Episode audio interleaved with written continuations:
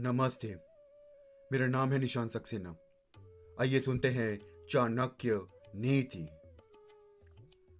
पक्षिणाम काक्षच चांडलः पशुना चैव कुक्कुरः मुनिनम कोपी चांडलः सर्वेशम चैव निंदक अर्थात, पक्षियों में कौवा, पशुओं में कुत्ता, मुनियों में क्रोध करने वाला और सामान्य जन में दूसरों की निंदा करने वाला व्यक्ति दुष्ट और चांडाल होता है।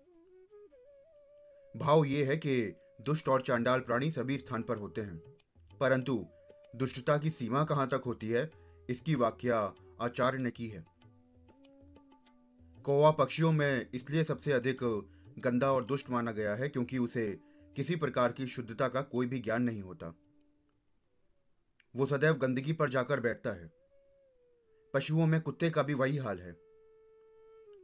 आचार्य का कहना है कि ऋषि मुनियों में जो भी व्यक्ति क्रोध करता है। उसे दुष्ट और चांडाल मानना चाहिए। परंतु सामान्य व्यक्तियों में दुष्ट और चांडाल वो है जो दूसरों की निंदा करता है। धन्यवाद।